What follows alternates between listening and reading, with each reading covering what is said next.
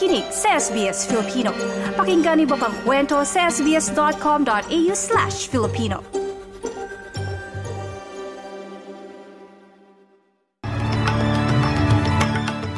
Sa ulo ng mga balita, bilang ng mga nasawi dahil sa masamang panahon sa East Coast ng Australia sumampa na sa sampu. Funeral service isinagawa para sa Australianong nasawi sa airstrike sa Lebanon. At sa Pilipinas, airport employee huling ineskortan ang tatlong pinaghihinalaang biktima ng human trafficking sa NAIA.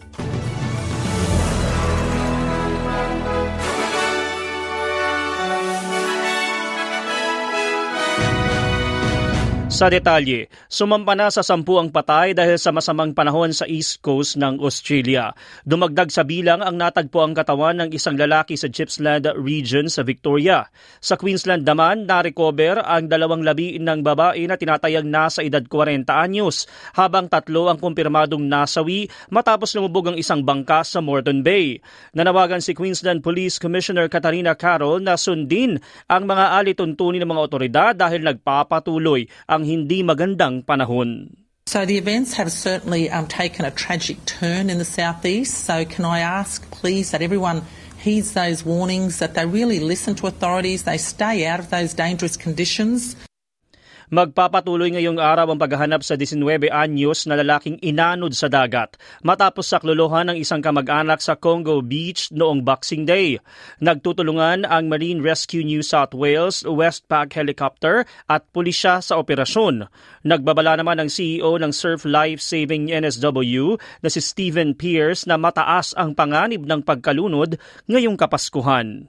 We always have like this really heightened peak of operational activity around Christmas and unfortunately, particularly here in New South Wales, it's been a really tragic start. And um, even you know, since uh, 1 December, we're now up to six coastal drownings here in New South Wales just alone.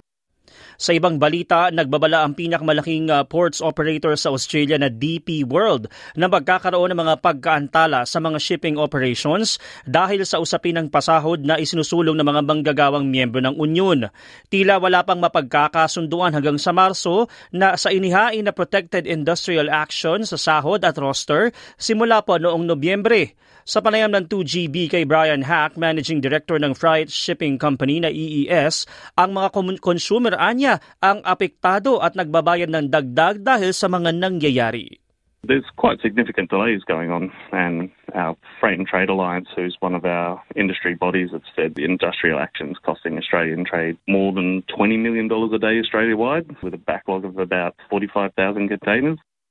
Isinagawa ang isang funeral service kagabi para sa isang Australiano, asawa nitong Lebanese at kapatid nito matapos na masawi sa naganap na airstrike sa Lebanon. Kinilala ng lokal na media mga biktima na sina Ibrahim Bazi, Shuruk Hamud at Ali Bazi.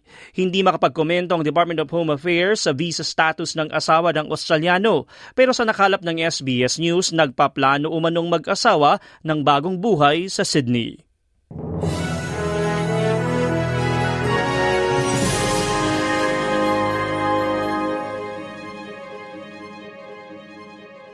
Balita naman sa Pilipinas, nagbabala ang Bureau of Immigration sa mga opisyal nito na striktong ipagpinagbabawal ang hindi otorisadong tao sa mga airport immigration areas.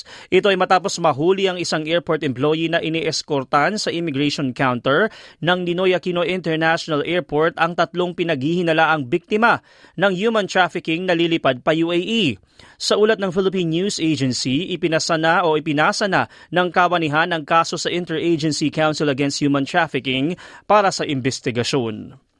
Samantala sa palitan ng salapi mula sa Bangko Sentral ng Pilipinas, ang isang US dollar may papalit sa 55.38 pesos, habang isang Australian dollar naman katumbas ng 37.79 pesos. Ayon naman sa Reserve Bank of Australia, ang isang Australian dollar katumbas ng 68 US cents. Samantala sa lagay ng panahon, maaraw sa Perth na may temperaturang 30 degrees. May posibilidad ng ulan sa Adelaide at 29, maging sa Melbourne at 21. Maulan sa Hobart at 22. Sa Canberra, maaraw at 28. Gayon din sa Sydney at 31. Sa Brisbane, maulap naman ang papawirin at 36. Habang may mga pag-ulan din sa Darwin at 35 degrees.